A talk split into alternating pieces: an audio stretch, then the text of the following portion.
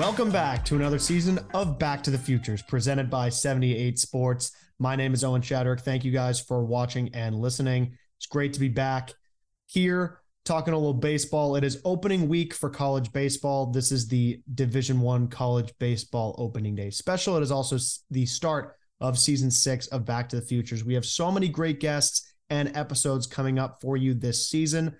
But first, just we wanted to shout out Pete Wilk, who this week was unfortunately diagnosed with brain cancer and has begun chemotherapy. Pete, we want you to know that everybody at the Futures League and in the baseball community has you in their thoughts and prayers, and we want you to go out there and kick cancer's ass.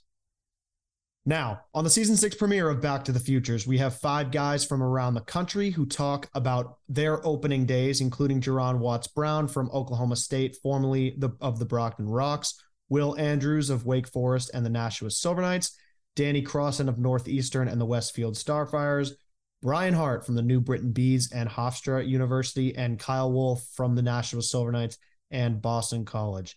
Great to get all those guys' perspectives about opening day and their off seasons and what they've done to prepare for the moment they've been waiting for, just as we have for a long time, and that is baseball season. It begins today on Friday, February 18th, with opening day for Division One. We wish all of our Futures League players the best of luck going forward. And for now, we want to get you to this episode. So here is the season premiere of Back to the Futures, and we start with Juaron Watts Brown of Oklahoma State. We are here with Juaron Watts Brown, former Brockton Rock and current Oklahoma State Cowboy. Juaron, how you doing today? Doing well, man. I'm, I'm ready to get started. Honestly, ready to get started. Yeah, last time we started, you were in the Futures League with the Brockton Rox. Now you are at Oklahoma State, but you didn't start there. You just you just landed at Oklahoma State. Why did you choose them out of everybody you could have transferred to in the uh, in the portal? Um, honestly, because of the culture that they have here. Um, starts with the coaches, goes down to the team with Rob um, and Josh. They they're the two guys that have really pushed me to be the best guy I can be. Um, they're there for me and they want to see everybody, not just myself, but everybody do the best that they can. And they're going to help everybody become the best person that they can be. And then the team, um, they had a lot of guys coming back that is a strong part of what their team was, like Roc, Marcus, and Nolan, um, just big pieces of their team. And I think that the culture that I've came into with the team and also with the, the, other transfers, it was it was something that's a little bit different, but it's it seemed to click so far. Yeah, and there's been plenty of guys throughout the Futures League and otherwise that have entered the transfer portal and landed on another team. What was the recruitment process like? When did Oklahoma State reach out? Did you reach out to them? How did that work? Um, they had reached out kind of early once I had entered the portal. Um, I talked to Seely, um, Justin Seely first, and then that was when Josh was in with Team USA. So the the talking to him was a little difficult because they were like ten hours ahead or something like that. So um, yeah, it was a little early, and then ended up going on a couple visits and when i came here it was i loved it and went on a couple more and ended up choosing here. Yeah that's awesome.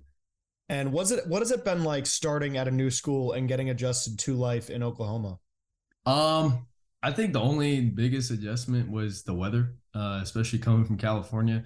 Uh, the the town and the environment's a little bit similar to to where i grew up in california so that wasn't too different um, it's nice being at a big college. You know, there's there's the football games, there's the basketball games, so there's a lot of hype around the sports that that go on here, and um, I think that yeah, the adjustment was the weather, and it, every, everything was was cool coming in. The, the team was accepting. Everybody was everybody can be themselves. So yeah.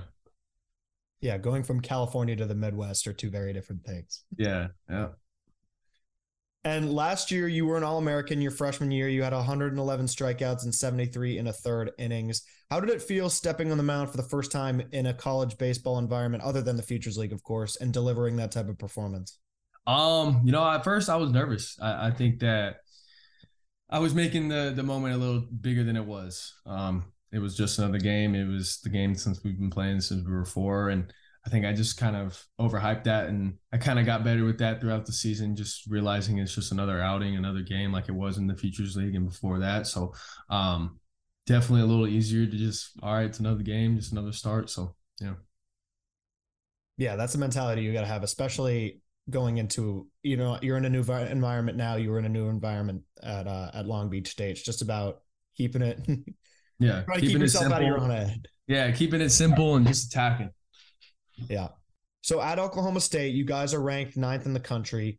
What's it like being on such a highly ranked team and getting the chance to help them fight for not only a conference title but potentially a national title? Um, it's awesome to to have the opportunity. You know, I want to be able to go out there and be, be able to give my team a chance to win every single night, and I think I can contribute to that. And obviously, the days I'm not pitching, I'm gonna be behind everybody else, and it's it's gonna be a lot of fun to be able to to be able to compete to try to get a national championship. Yeah, before we get started here with opening day, you obviously had a, a very long off season. So what have you done to stay ready for the season in the fall and the winter? Um, so when I got over here, it was it was immediate, straight working on what we what adjustments me and Rob could make and and my mechanics, just subtle movements, um, to allow my misses to be a little bit smaller. Um, so working on mechanics, keeping uh, trying to repeat my delivery delivery a little bit more.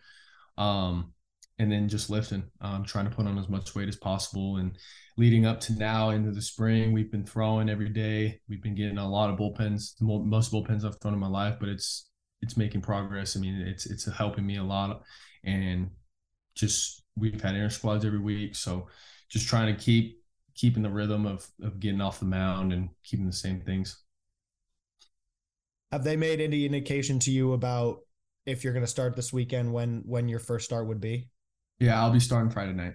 So talk about that for a minute. You know, you just tra- you, obviously we just talked about you just transferred here from Long Beach State, and now you're named the opening day starter for your new team, the Cowboys. What does that honor mean to you? Uh, I think it was just to be ourselves. And on the other side of that, what advice would you give for kids who are deciding whether or not to play summer ball, or those who will are officially on rosters ready to play summer ball this season who might not have already? Um, I think it is just to go out there and, and work on your craft. Um, there's things that you know what you need to work on. There's things that you're going to learn from the season that you need to work on, and that's the best place to do it. Um, there's no pressure. There's no you need to go to the national championship. No, you're you're you're taking each outing and trying to to make yourself a little bit better for the next one. And I think that if you can keep that mentality as okay, I'm trying to get better each and every outing, then then things will will progress the way you want it to and the futures league of course you're playing division one division two division three guys and you now have got to experience multiple sides of that. And at oklahoma state it's the competition is once again heightened. So how do you think the futures league prepared you in that aspect where you're facing guys at different levels but also at the d1 level who are playing in these on these high level teams just like you are? I think it was good in the sense of because that was my first summer at like I didn't play my freshman year at Long Beach, so it was it was a change from from high school to college. You could sense the pace was a little bit quicker. You could sense that players were getting a little bit better. So I think that it just prepared me in the sense of this is what it's, it's like. It's not it's not too crazy, but it's definitely different than what high school was. So it was a little bit of a jump, and it and it prepared me for the next season. Yeah, and that's what everybody talks about is this is going from because that's normally that's uh, a lot of people's first bridge from high school to college is is mm-hmm. the futures league or these other summer ball leagues where you know, you're facing pretty much the same teams all four years in high school, and then boom, it's like that. You're facing guys that you've never seen and guys who are really good at one level and maybe not the other. Mm-hmm. Different guys, different schools, different different kind of like the way they approach just batters the way they approach is all different so just learning and, and picking up on cues um, is part of what the things like paying attention to batters is one, one of the biggest things i picked up yeah, that's awesome. And one thing I've asked everybody so far on this show, and I'll ask you as well opening day. It's such a great time of year for baseball. You know, we're getting back into it. Pitchers and catchers have reported for the major leagues.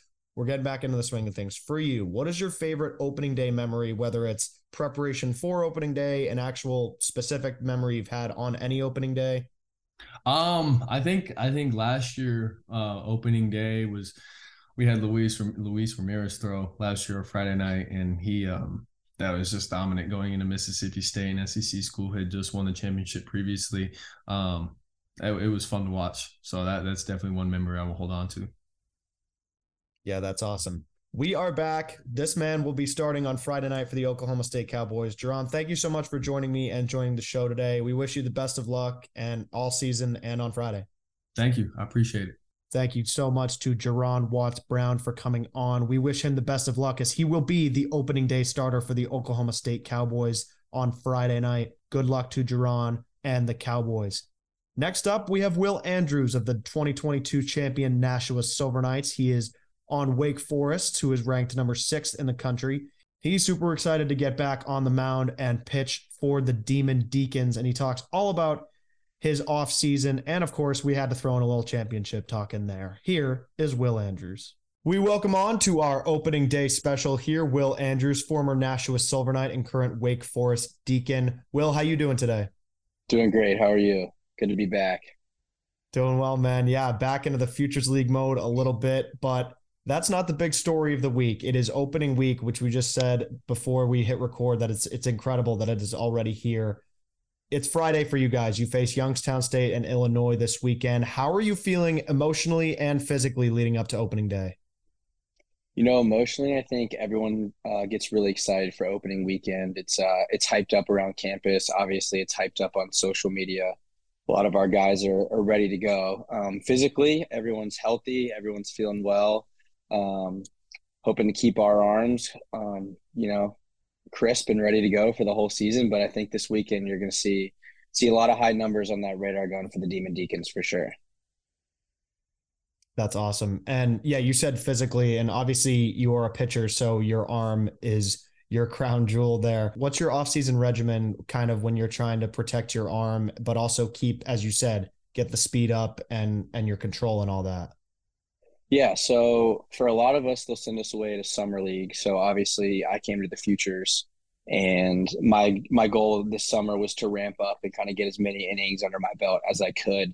Know, being a younger guy, um, not throwing a ton at school, um, and then being able to come into the summer, throw a lot. Um, coming back to school, we shut down a little bit. Took about a two week period um, off from throwing, which you're still playing light catch to 60 feet, but you're not touching a mound. You're not long tossing or pulling down or anything.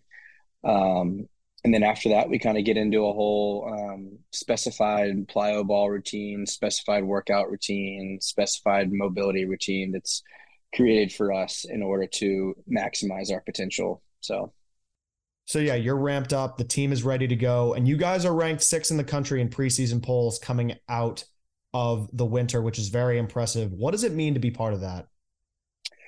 Well, you know, it's definitely something that we have to pay attention to just because it's all over social media. You know, people in town are talking about it, your friends talk about it, um, summer ball teammates. But it's something that we also try not to pay attention to as much as we can. We kind of try to put it off in the background.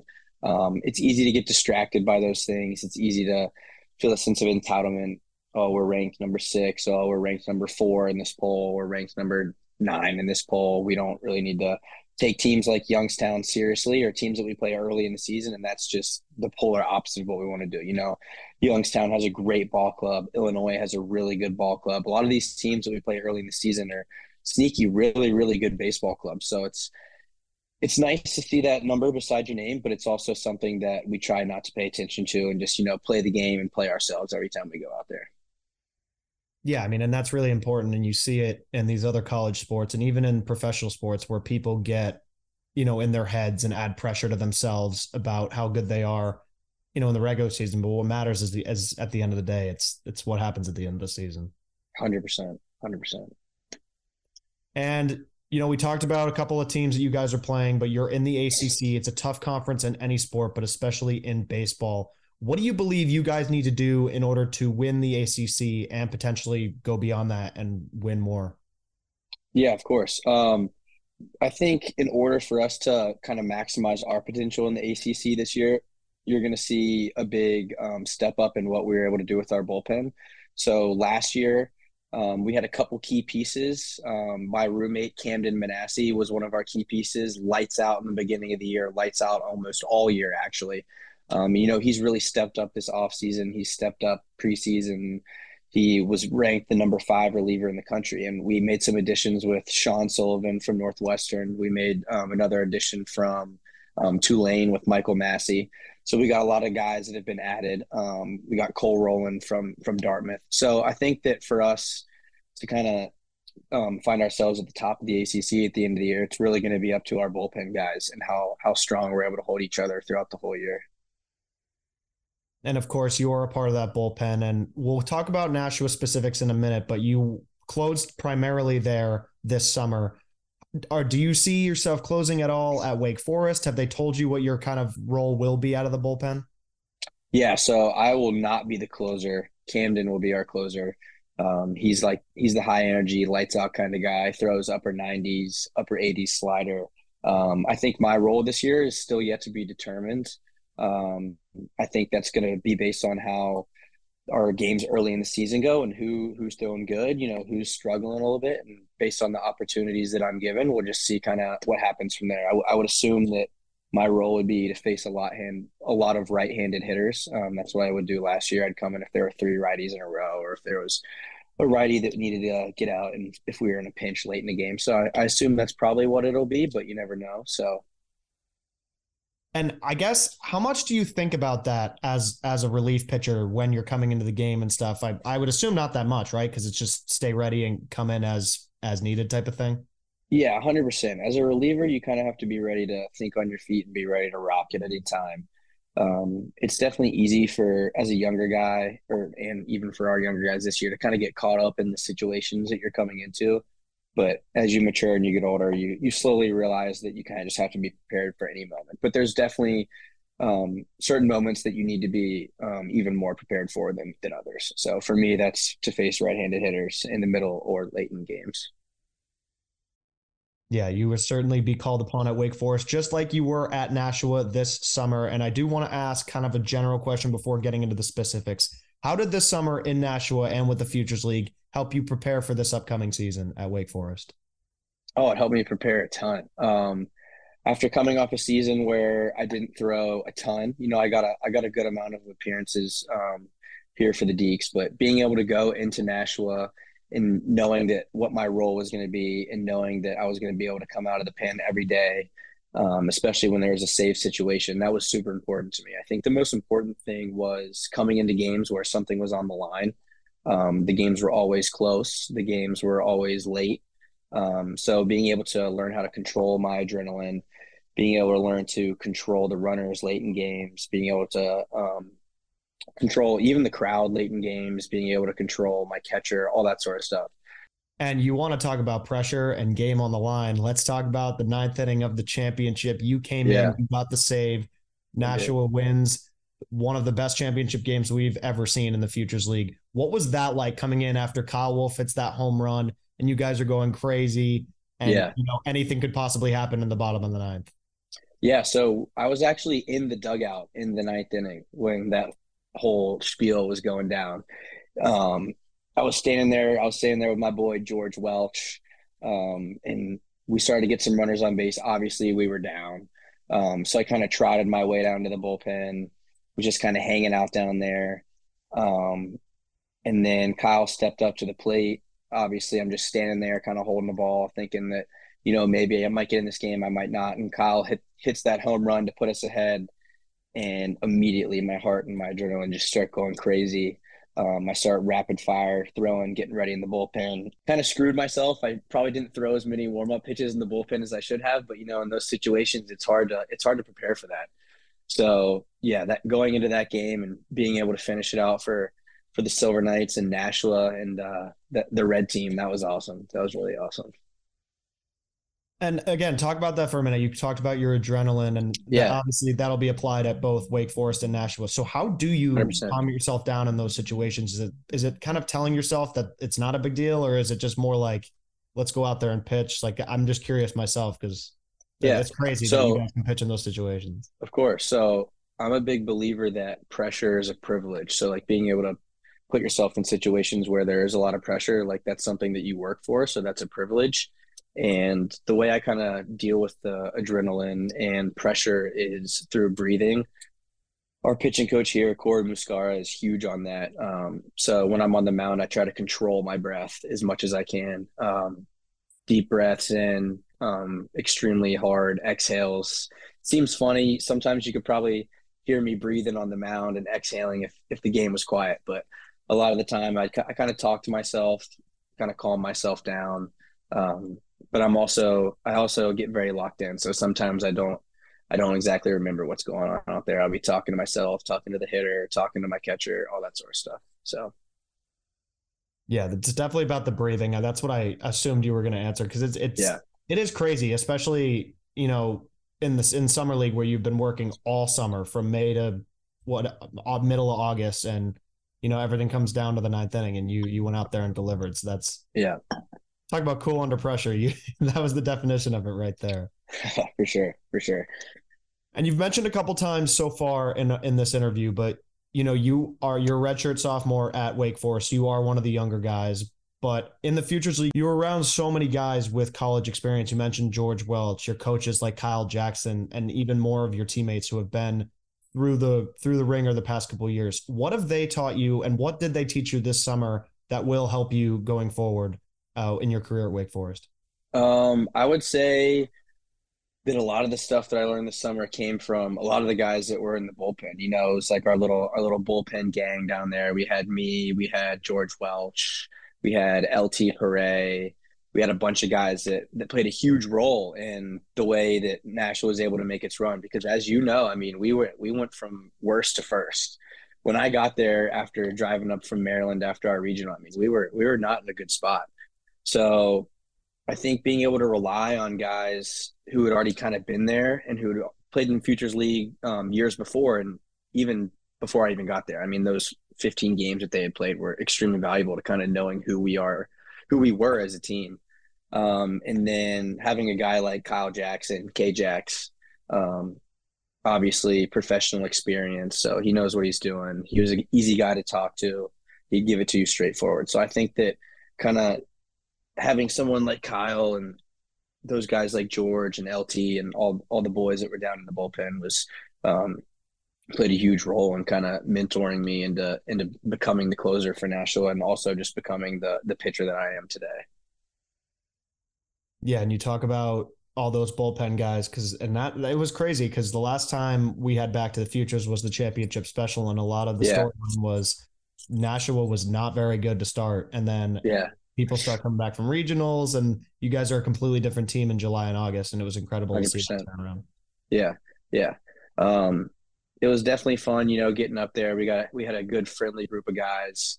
Um, I don't think the Silver Knights are who they are without um, Zach Gitshire. You know, he's he's he's a funny guy. He always brought some comedic relief when we needed it the most, and he also brought a lot of intensity when he come into games and he just throw a bunch of cutters, throw a bunch of cutters. You know, he knew his role. He was coming in to get people out in long relief.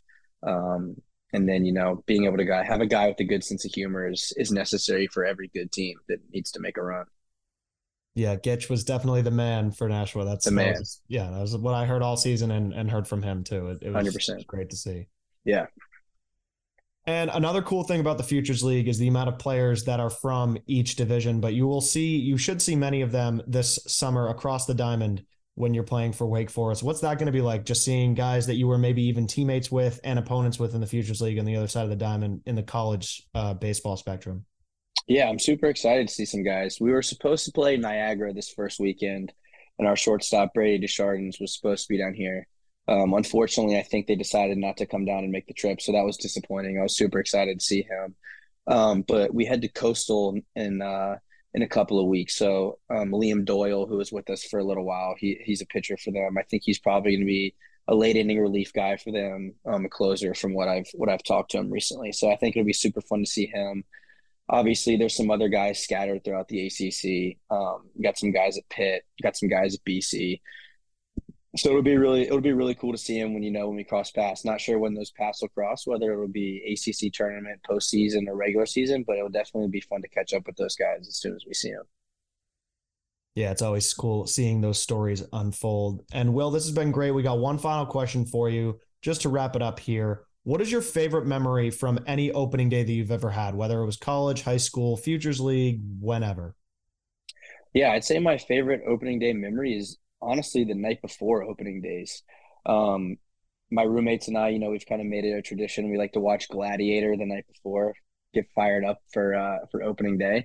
But it's always cool to, you know, walk into the stadium, walk out of the tunnel, and see see people out there for the first time because you spend your whole fall, you spend your whole um, preseason with nobody in the stands, which sometimes it can get very dry. It can get very um, can get repetitive. But the, that first time you walk out there when the lights are on and there's people in the stands and you you can smell the food and all that sort of stuff. That's definitely uh, I think that memory is just the feeling of opening day is what's the most important to me, not anything, not any specific game. Yeah, there is nothing like opening day in any sport, but specifically and especially in baseball, and it's going to be great to see. 100%. Super excited. Will, thank you so much once again for joining us here on our college baseball opening day special. We wish you and Wake Forest the best best of luck this season. Thank you. Go Red Team. Hold on, we'll get right back to Back to the Futures, but first, we want to share a message from our friends at 78 Sports. Do you have kids playing baseball or softball? We all know practice time is limited, especially here in New England, not to mention the cost of lessons and cage time can add up very quickly. Save yourself time and money by giving your kids what they need to work on their game at home. Our friends at 78 Sports can help you put together the perfect at home training setup. Whether you want to start small with just a tee and a net, or looking to set up a full cage with turf and a pitching machine, they have you covered and I've used their stuff before. I've seen their facilities. They definitely cover everything. The team at 78 Sports design and install hundreds of at home and commercial sports training facilities. So let them help you find the perfect setup for your space. Visit the 78 Sports website at 78sports.com. That's S E V E N T Y, the number eight, sports.com. For a limited time only, by just mentioning Back to the Futures, you'll receive a 10% discount off your order. That's S E V E N T Y number eight sports.com. Now, back to your regularly scheduled programming.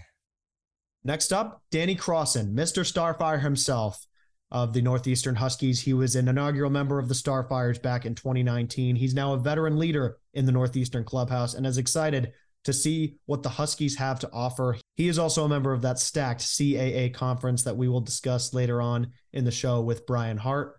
But Danny's excited for another year at Northeastern, and we're excited to have him on the show. Here is Danny Crossan, a member of the Northeastern Huskies. It's Danny Cross, and Danny, how you doing today? I'm doing well. It's good to be here. Thanks for having me. Of course, man. And just right off the bat here, how has the offseason treated you in terms of preparations for the baseball season? Uh, the off season's been great. It's been good to be around a lot of new teammates, get back with the guys, and we've kind of just been practicing and lifting every day. Team's looking good, so we're excited to get this thing started. Yeah, we're excited to see all of our Futures League members heading into the season here. What have you done personally to stay in shape for the new season? Um, for me, it's been a lot of we have team lifts pretty much three, four times a week. So it's been a lot of that. But outside of that, it's been a lot of kind of just trying to find ways to keep my body rested, try to improve flexibility, whether that's doing yoga or just doing some extra arm care with our trainers, just finding every little way to get a little bit of an advantage and just make sure that I'm ready to go from the very start. Yeah, and you said it earlier off the top. You are meeting some of the younger guys. You're veteran presence in this locker room along with the other returners. How important is that to be a veteran presence in the locker room for these guys that are coming in and are new to the college baseball scene? Yeah, it's definitely important to just try to help set the tone, let them know like what type of culture we're trying to build here. But also, they're coming from high school. They haven't really experienced the full grind of a college baseball season, so they aren't used to the amount of practices, lift, all that. So kind of just being here to help guide them through that is really huge to help them try to get off to the best start they can, but also just to help build that culture. It's awesome to have veterans around and kind of just help out. I know I had some great veterans when I was a freshman, so I'm just trying to do what they did for me and help these guys out. Yeah, and we've talked about this on Back to the Futures before, but one of the aspects of Northeastern baseball is playing at Fenway South at JetBlue Park, which you get the chance to do again this season. How much are you looking forward to that, especially now with you being a veteran, you having done that before? I'm looking forward to it a lot. You know, it's been a couple years since we've got the chance to go down there and play them. And I feel like those first two times that I played, I was a freshman, a sophomore. I hadn't really played a whole lot, and it was kind of just like, wow, like look where I am. But I feel like now I'm ready to go out there more and try to compete with these guys, but also just take a minute, look around, take it all in, and really experience like enjoy the experience being down there. It's awesome to see those big league guys play, see how they go about their business, and you know, just gonna go out there and try to play the best game I can. Yeah, it'll be interesting to see what happens with the Red Sox this season. But one thing they definitely have on their calendar is that matchup with you guys. Definitely. And we have had Coach Glavine on this podcast before. He spoke the world of you and the rest of your teammates there at Northeastern. What has he meant to you, and what is the biggest thing that he's taught you about the game in your years under him? Um, he's done a whole lot for me. He's really helped guide me throughout this whole time here from a freshman. I'd say the biggest thing that he's really done for me is just helped instill like a great work ethic, just helped me understand what it takes to be great. Like he's gone through it. He played college baseball here. So he knows what this experience is like, but he's also gone on to play minor league ball and then a little bit in the majors. So just to be able to understand his experience, what he went through to get there and how much work it takes and seeing how much work he puts into it has really helped instill that great work ethic in our whole team and especially in me from the very beginning. Yeah, and he talked about that too, his time in the minors and the majors and how he tries to reflect that in his his coaching. So that's great that he's teaching you that in your many years at Northeastern here. And switching gears, we'll go to some Futures League talk now. For just right off the bat, obviously you played for the Westfield Starfires. You were one of the founding members of the team. What are your fondest memories from your time in the Futures League? Oh man, there's a lot of them. You know, being a part of the Westfield Starfires that first summer was really special. Just knowing that we were building something new, we're starting a new organization, we're setting the foundation for that.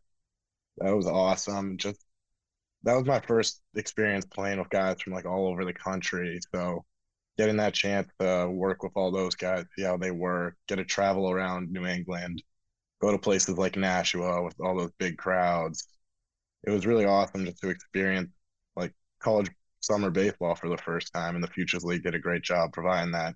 And then this past summer, I got to go back and throw out a first pitch. So just to see where Westfield's at now compared to where it went, was when I was there, awesome to see how they've grown, see them now make the playoffs. So a lot of fond memories being out in Westfield yeah, it was definitely fun watching you guys those first couple years. Even though you know it, what the record didn't exactly show, but you guys were definitely having fun out there. That's for sure. Yes. Yeah. And going general here, how do you think the league prepared you for college ball at Northeastern? You were a young guy going into the Futures League, and now here you are in 2023. You know, ready to go for Northeastern. So, how did this Futures League prepare you for that? So for me, the Futures League was really the first opportunity I got to play like a full college season. My freshman year, I didn't play a whole lot.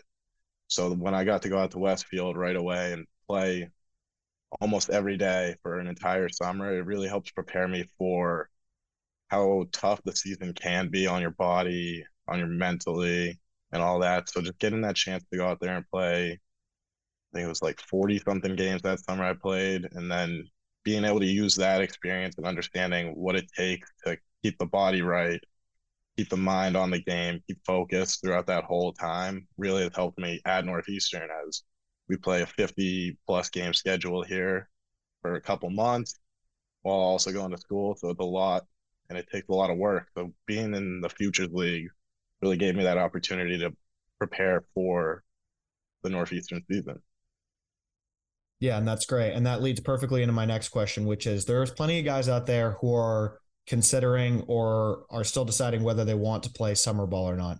How important do you think summer ball is, especially for these younger guys who have not touched a college baseball field yet and are trying to prepare to go to the college level? Yeah, I would definitely recommend trying to play summer ball. Honestly, from getting all that experience and playing all those games is great, but also just getting to have those experiences, playing in front of these awesome summer ball crowds, living away from home potentially, it's just it's an awesome experience. You get to meet some great friends from all over the country. You get to see how other schools work, and you can bring stuff that help you to your school. So playing summer ball is awesome. It's one of the best ways to prepare yourself for the college season, and it's also just a great way to have fun and play some ball over the summer. Yeah, it's certainly been fun to watch and and play, of course, for you. And going to Northeastern, you'll see plenty of current and former Futures League players throughout the season. What are those interactions like, especially the guys that you were on the teams with at in Westfield and otherwise? Uh, it's always fun seeing guys that you played with over the summer. You know, whether it's before the game and you just get to stop by and say hi, or whether it's in the middle of the game, you might hit a single or a double, and one of those guys might be in the infield, and you can give a little crack a little joke with them or just say hi. And you know, it's always fun being able to catch up with those guys that you played with a whole summer. You basically lived with them for a summer, you know. So those experiences are great. I love seeing guys whenever I get a chance, and just being able to catch up with them is a lot of fun. Yeah, there's got to be some extra extra talking going on with the guys that, especially the Of guys that you played with if you're around on the bases. Of course, whenever I see them, I always say hi or whatever, and it's just always good to see them and be able to catch up, even if it's just for a split second on first base while something's going on. You're just getting ready to go. Yeah, of course. And a couple more questions here. First off, what are the emotions like heading into opening day, and what has the scene been like in in the northeastern locker room? Uh, it's a lot of excitement. Everybody's kind of a little antsy, ready for the season to get underway. You know, we've been working since the fall through the winter and all that. So just we're excited to see that work get put out on the field. It's been good. We've been able to get outside a little bit now, get onto the field. So we're a little ahead of where we've been in the past, but you know, everybody's just excited. Couple days away. You know, we're all just ready to get down to Greensboro, get this thing on the road. Yeah, it is almost that time. And final question for you, Danny. You've had a lot of opening days in your career. What is your favorite opening day memory, if you can pinpoint just one? Oh man. Um to be honest with you, my opening days haven't always been the best. So freshman and sophomore year, I hadn't really played a whole lot, but sophomore year we got to go down to Alabama, see that crowd. That was awesome. And then last year, I, unfortunately, I was hurt, so I didn't get to really play that year to start this. So this will be my first opening day, fully ready to go. So I'm excited to get that underway. But I'd say getting the chance to go down to Alabama, I came into that game just that crowd was awesome. So it's always good to go down south and see these big crowds come out for that first weekend. Yeah, those crowds down south are incredible, and that culminates at the end of the year in Omaha for sure. When those crowds are just insane and and yelling and all that. Well, Danny, thank you so much for joining us here on our college baseball opening day special. We wish you and Northeastern the best of luck, and uh, we'll talk to you soon, man. Thanks for having me. Course. Always good to talk with Danny, who, again, as I said, he's a he was Mr. Starfire back in 2019, and it's great to see him thriving at Northeastern. Next up, we have our first returner on the show is Brian Hart, who will be back this season for the New Britain Bees after a great campaign last season. We got into talking about the transfer portal as he is now at Hofstra from Stony Brook. We also talked about kind of adjusting to his clubhouse and also, of course, the campaign with the Bees and what led him back to the Bees in 2023. Our first returner on the show, it's Brian Hart. We welcome on our next guest here on the College Baseball Opening Day special. He is on Hofstra and also a member of the New Britain Bees. He will be returning for the summer of 2023, which we are very excited for. It's Brian Hart. Brian, how you doing today? I'm doing great today. I'm just really excited to get started. Thank you for having me.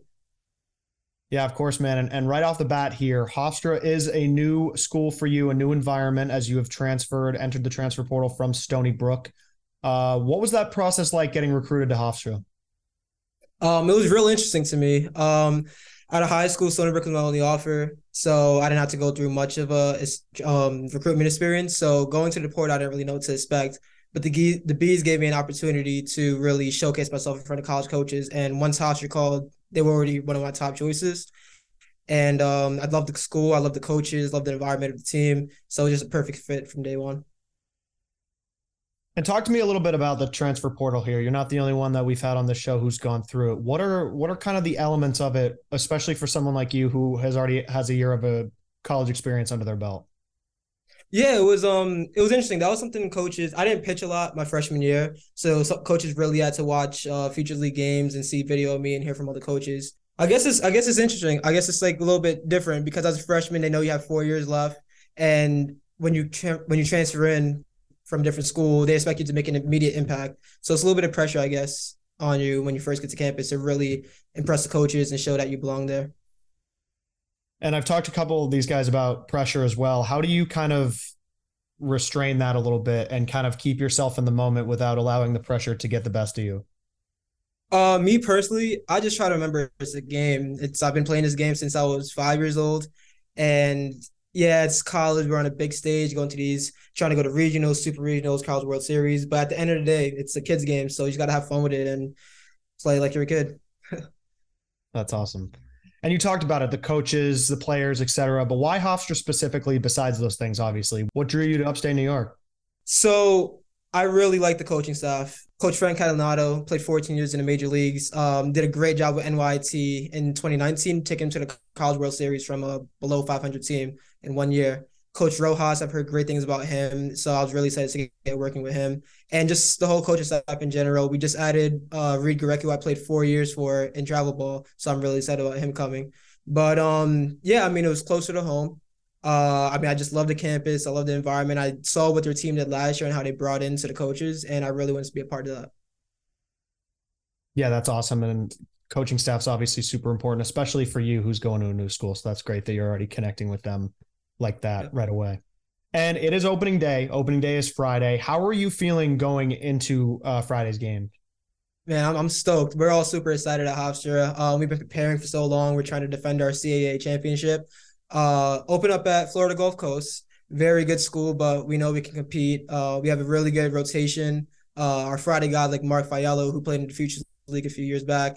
Um, we have a great lineup. Everybody's returning from last year's championship team. So we're really confident and we think we could do some really good things down there. Yeah, Mark Fiallo, a former pitcher of the year or a finalist here in the Futures League. And he'll, so you said he'll get the nod uh, on Friday? Yes. And have they told you what kind of role you'll be playing, whether you'll be starting or coming out of the pen? Uh, I will not be starting uh, right now um, this first week, but I'll probably be like a long relief guy at the pen, first guy out kind of guy.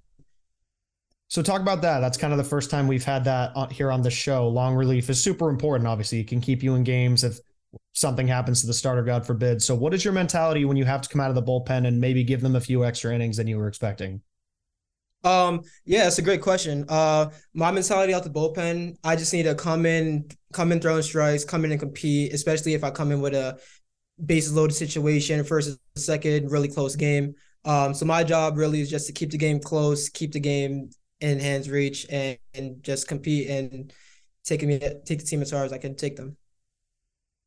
Yeah, that's awesome. And obviously, in the fall and the winter, it's important to stay ready for opening day, which is obviously coming up. What have you done this off season, especially with you transferring and all that happened, to try and stay ready, strength and conditioning wise? Um, so I joined this place called Amp Fitness in Syosset, New York. They've trained guys like CC Sabathia, Justin Dunn, um, Ryan Dunn, who's a basketball player at UVA. So they do a really good job over there. TJ's a great guy. So I condition and lift over there. Um, and throwing wise, I threw with a bunch of my teammates at Hofstra since it's so close, and threw with a guy named um, Jimmy Joyce, who's in the Mariners organization, and he helped me out a lot this offseason. Yeah, that's great. It's super important that you're that close and you can get uh, early interaction with those guys before you even step on the diamond on Friday. And you just talked about it. You guys are the reigning champs of the CAA. It's a loaded conference. What do you guys need to do to repeat? Um, just keep buying into the coaches. I mean, the coaches are doing a great job, and they all brought in last year. Um, three new teams coming to the conference: Stony Brook, Monmouth, and North Carolina A&T. We just need to show everybody that we could do it again. We got ranked third in the preseason poll, and I know we can do better than that. So we're really locking in right now. Yeah, we had another CAA guy and Danny Crossan from Northeastern on earlier, and he was talking about the same thing. It's a loaded conference, a lot of talented teams. So, you know, a lot of futures league, a lot of futures league guys kind of embedded into that conference. Yeah. Mm-hmm.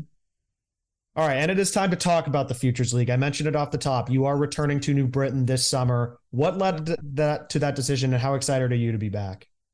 Um, I'm really excited. I'm super stoked to be back. Um, I remember as soon as the season ended, um, in Nashua, I went to Brett, um, DeRosa, and I told him I want to come back to New Britain. I just love the spot so much. Love the city. Love the fans. Probably best fans in the uh, Futures League by far. Um, and I love my teammates, and a lot of my teammates are coming back also. So it's going to be a good experience to be back in New Britain again. Really excited. Yeah, there was a very long list of returners for the New Britain Bees this summer, which is great. And one thing you you mentioned it, you were a younger guy when you were on New Britain. What was the biggest thing that you learned in your first summer in the Futures League? The biggest thing I learned is just have fun. That's what I really took from this summer. Uh, I didn't try to take it too seriously. I think at Stony Brook, I pressed really like a lot. So I just learned to have fun, and my teammates helped me with that also. John Kiss, who's returning, Benny Wilson, they always kept me, you know, light and not trying to. They would try to make me have fun, you know. So that's something I learned, and that's something I have to take into account. going into the season. Yeah, and I've talked to many guys on this podcast who have played in New Britain, and they always say it's something special. There's a certain buzz in the air, no pun intended, when you're playing in New Britain. So, so that's great to hear that you're coming back and, and excited about it for sure.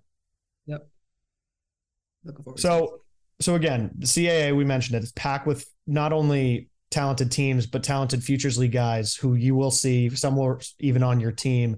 Do you feel a certain competitive edge knowing that you faced a lot of those guys this summer?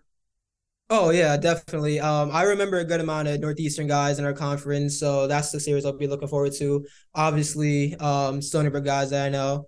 Um, but yeah, I mean the CA is a great conference, definitely one of the top in the country. You got teams like Charleston and UNCW um, that are always really good. Um, so yeah, I mean I'm just really trying to compete in this conference, and I think we're going to do good.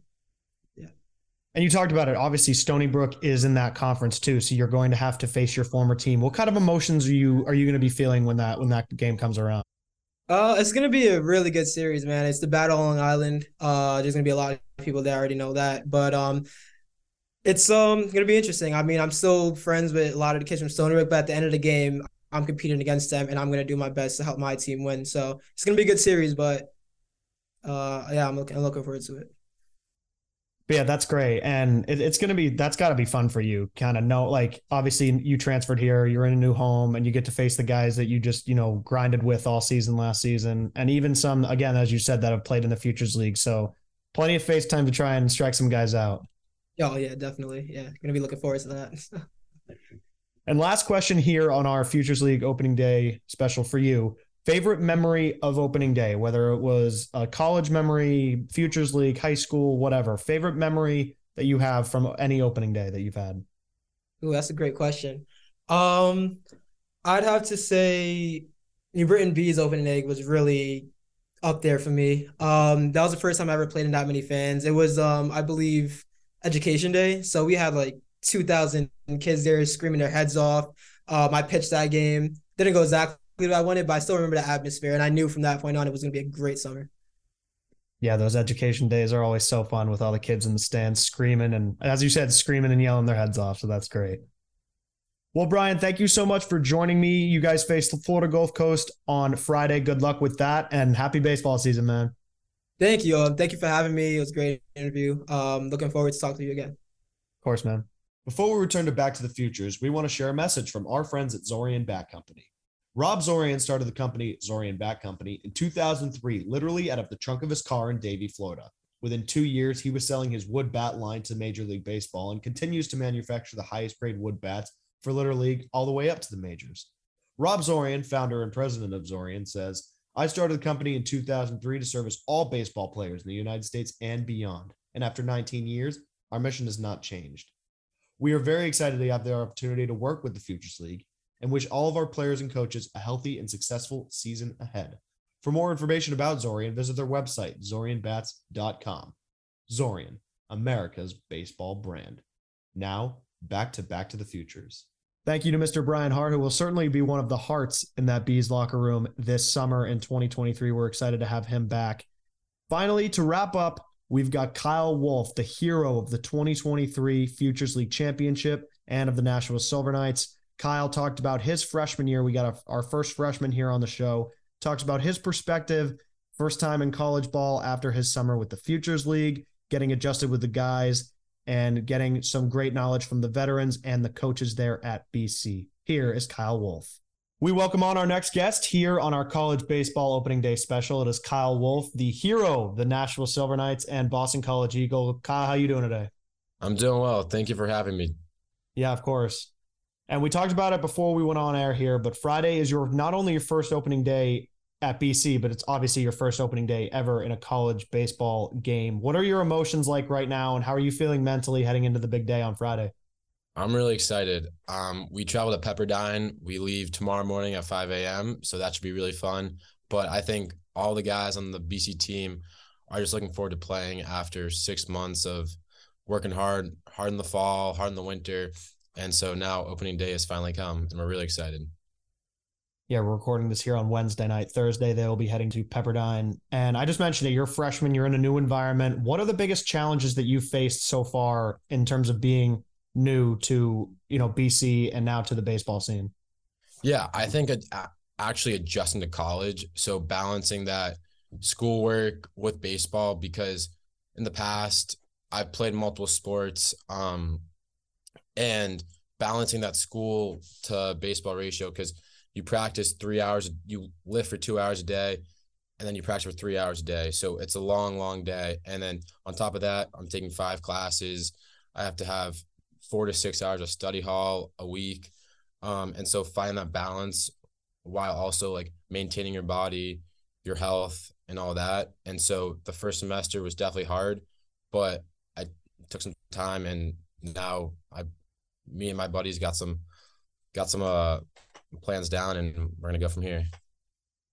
Yeah, that's super important too, and not something we don't talk about much on this podcast, but it's so true, especially as a freshman. You know that balance, trying to find the balance between school, because college is obviously no joke. It's balancing school, it's balancing baseball, workouts, all that. So that's you know, it's great that you've kind of and routine is super important too. So it's great that you found your your routine and you're and you're getting adjusted here into the uh the college scene.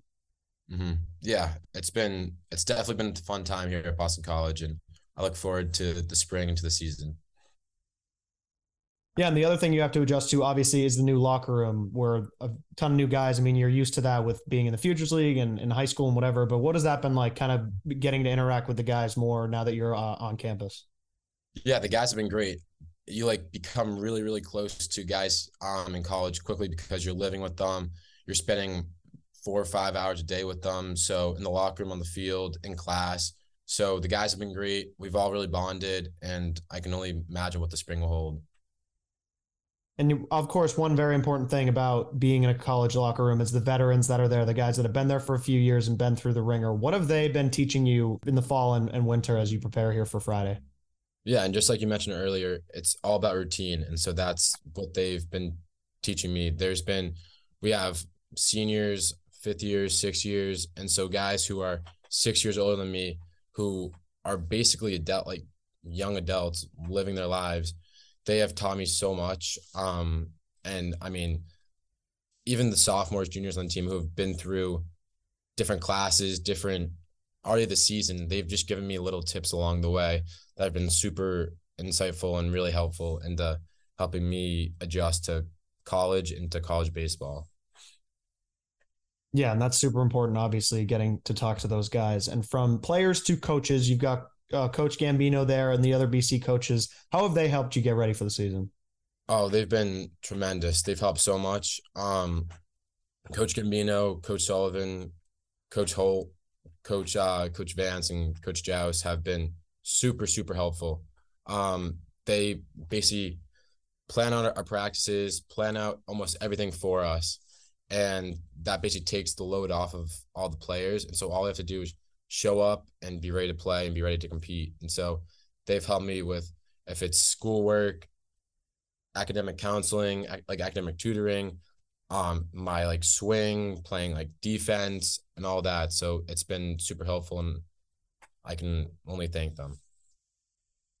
Yeah, we've talked to many BC players on this podcast, and they've raved about Coach Gambino and the coaching staff there at Boston College. So shout out to them for continuing to do a good job.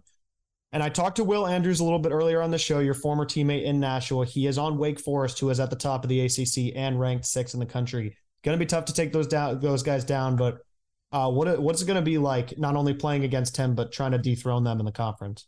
It's going to be cool. Um, basically, I Will Andrews, Chris Katz, both played on on Nashua with me.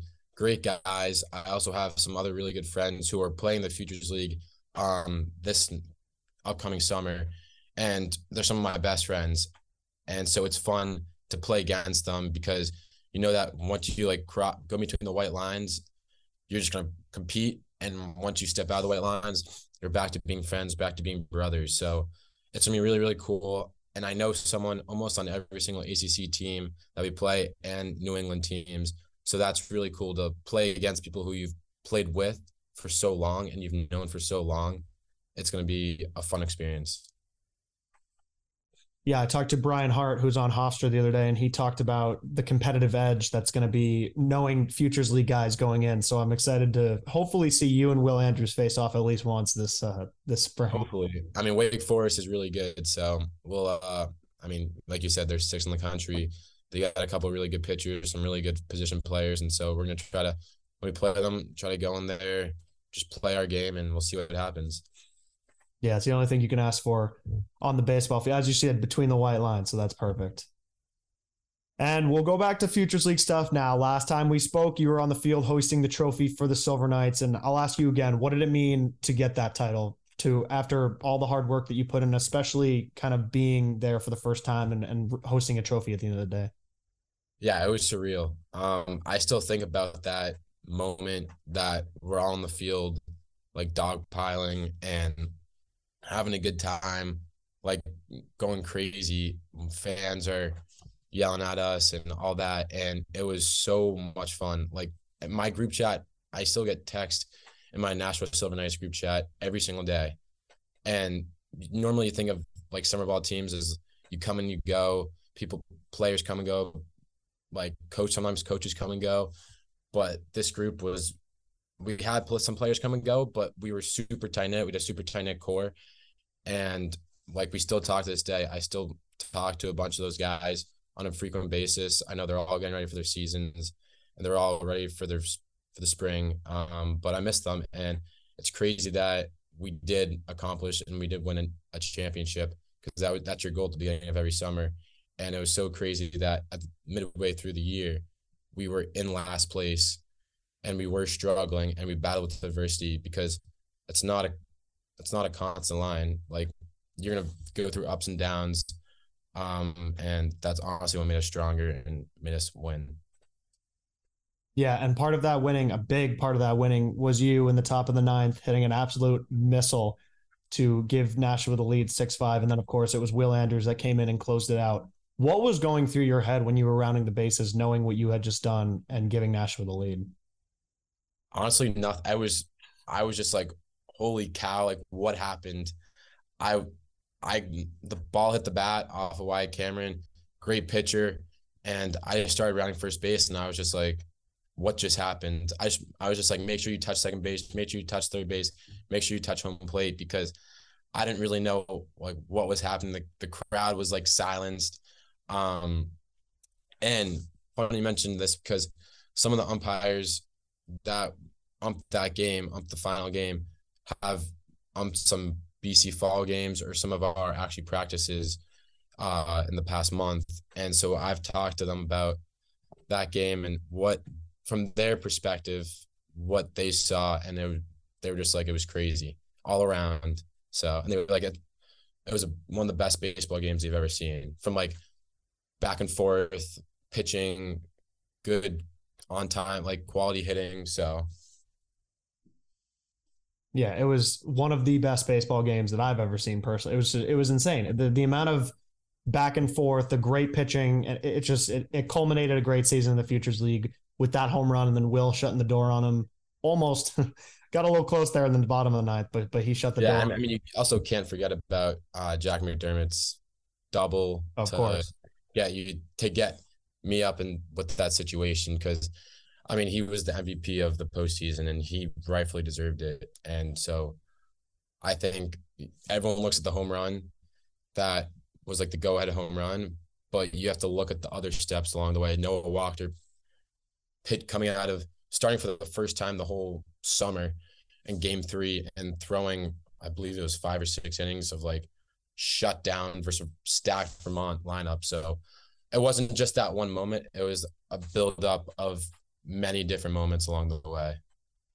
Yeah, that's a great part about that entire championship. It was you said it, it wasn't one guy, although Jack McDermott, it seemed like it was one guy at one point, but it was everybody, both Vermont and Nashua, that just combined to make that such a great championship series. And and obviously it, you know, ended with you guys holding the trophy at the end of the day. Yeah. I mean, it's a memory I'll never forget for sure. And you talked about it earlier, the Futures League, and and the, how you've talked to guys that have played for it. But how did your the Futures League in general prepare you for your first college season? It's the Futures League prepared me tremendously. Um, going into Boston College, if I hadn't played in the Futures League, I felt like I would have been lost in the first month or two of fall ball during Boston College. The Futures League prepared me in the sense that you had Division One, Division Two, Division Three guys who were throwing upper 80s, low 90s, day in day out, who could throw two, three, four pitches for strikes.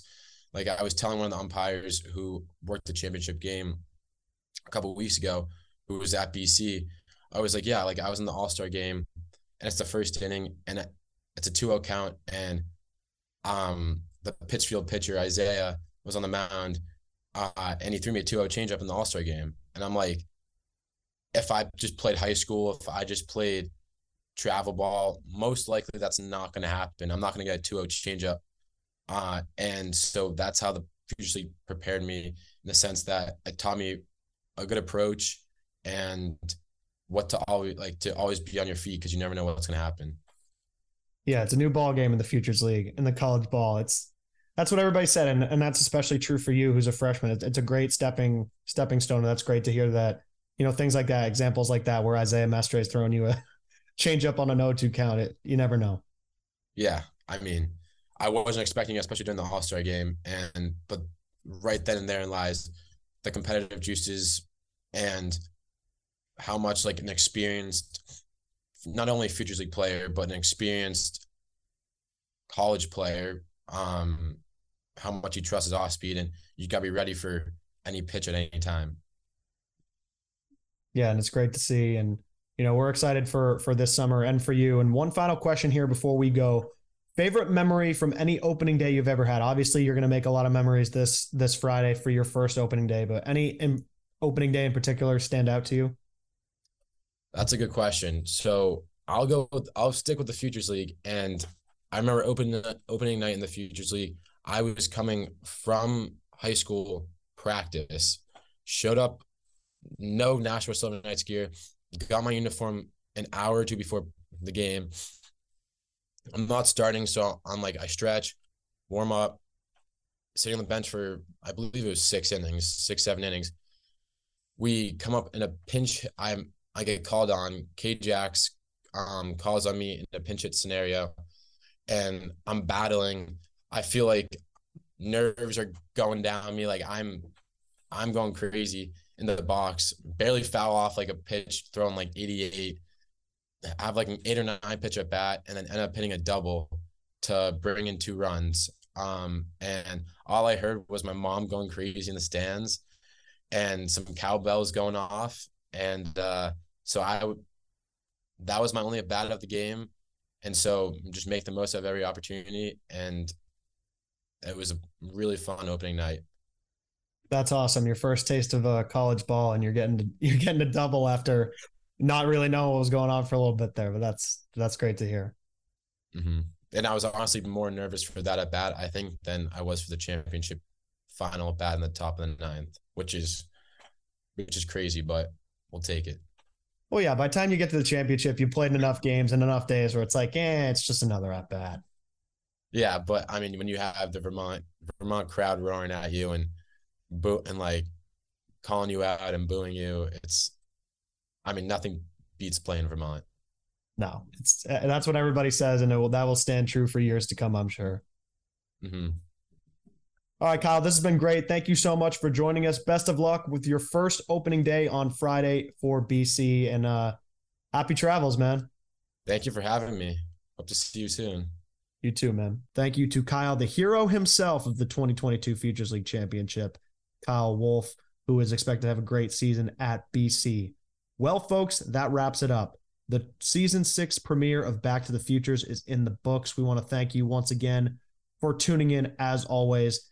And once again, folks, we want to give a shout out to Pete Wilk, uh, head coach for the Vermont Lake Monsters. On Vermont Lake Monsters social media, there is a GoFundMe page going. Please consider contributing to that. Pete, we love you. We wish you the best. The Futures League and the baseball community are with you 100%. That concludes season six, episode one of Back to the Futures, the official podcast of the Futures League. We have new episodes coming out every Thursday. Yes, this is out on a Friday, but we're going Thursdays from now on. You can subscribe to our podcast on Apple Podcasts, Spotify, SoundCloud, and YouTube. Thanks again, everybody, for tuning in. Remember, Pete Wilk's GoFundMe on the Vermont Lakes Monsters Instagram, and Twitter pages. Pete, we love you. We'll see everybody soon.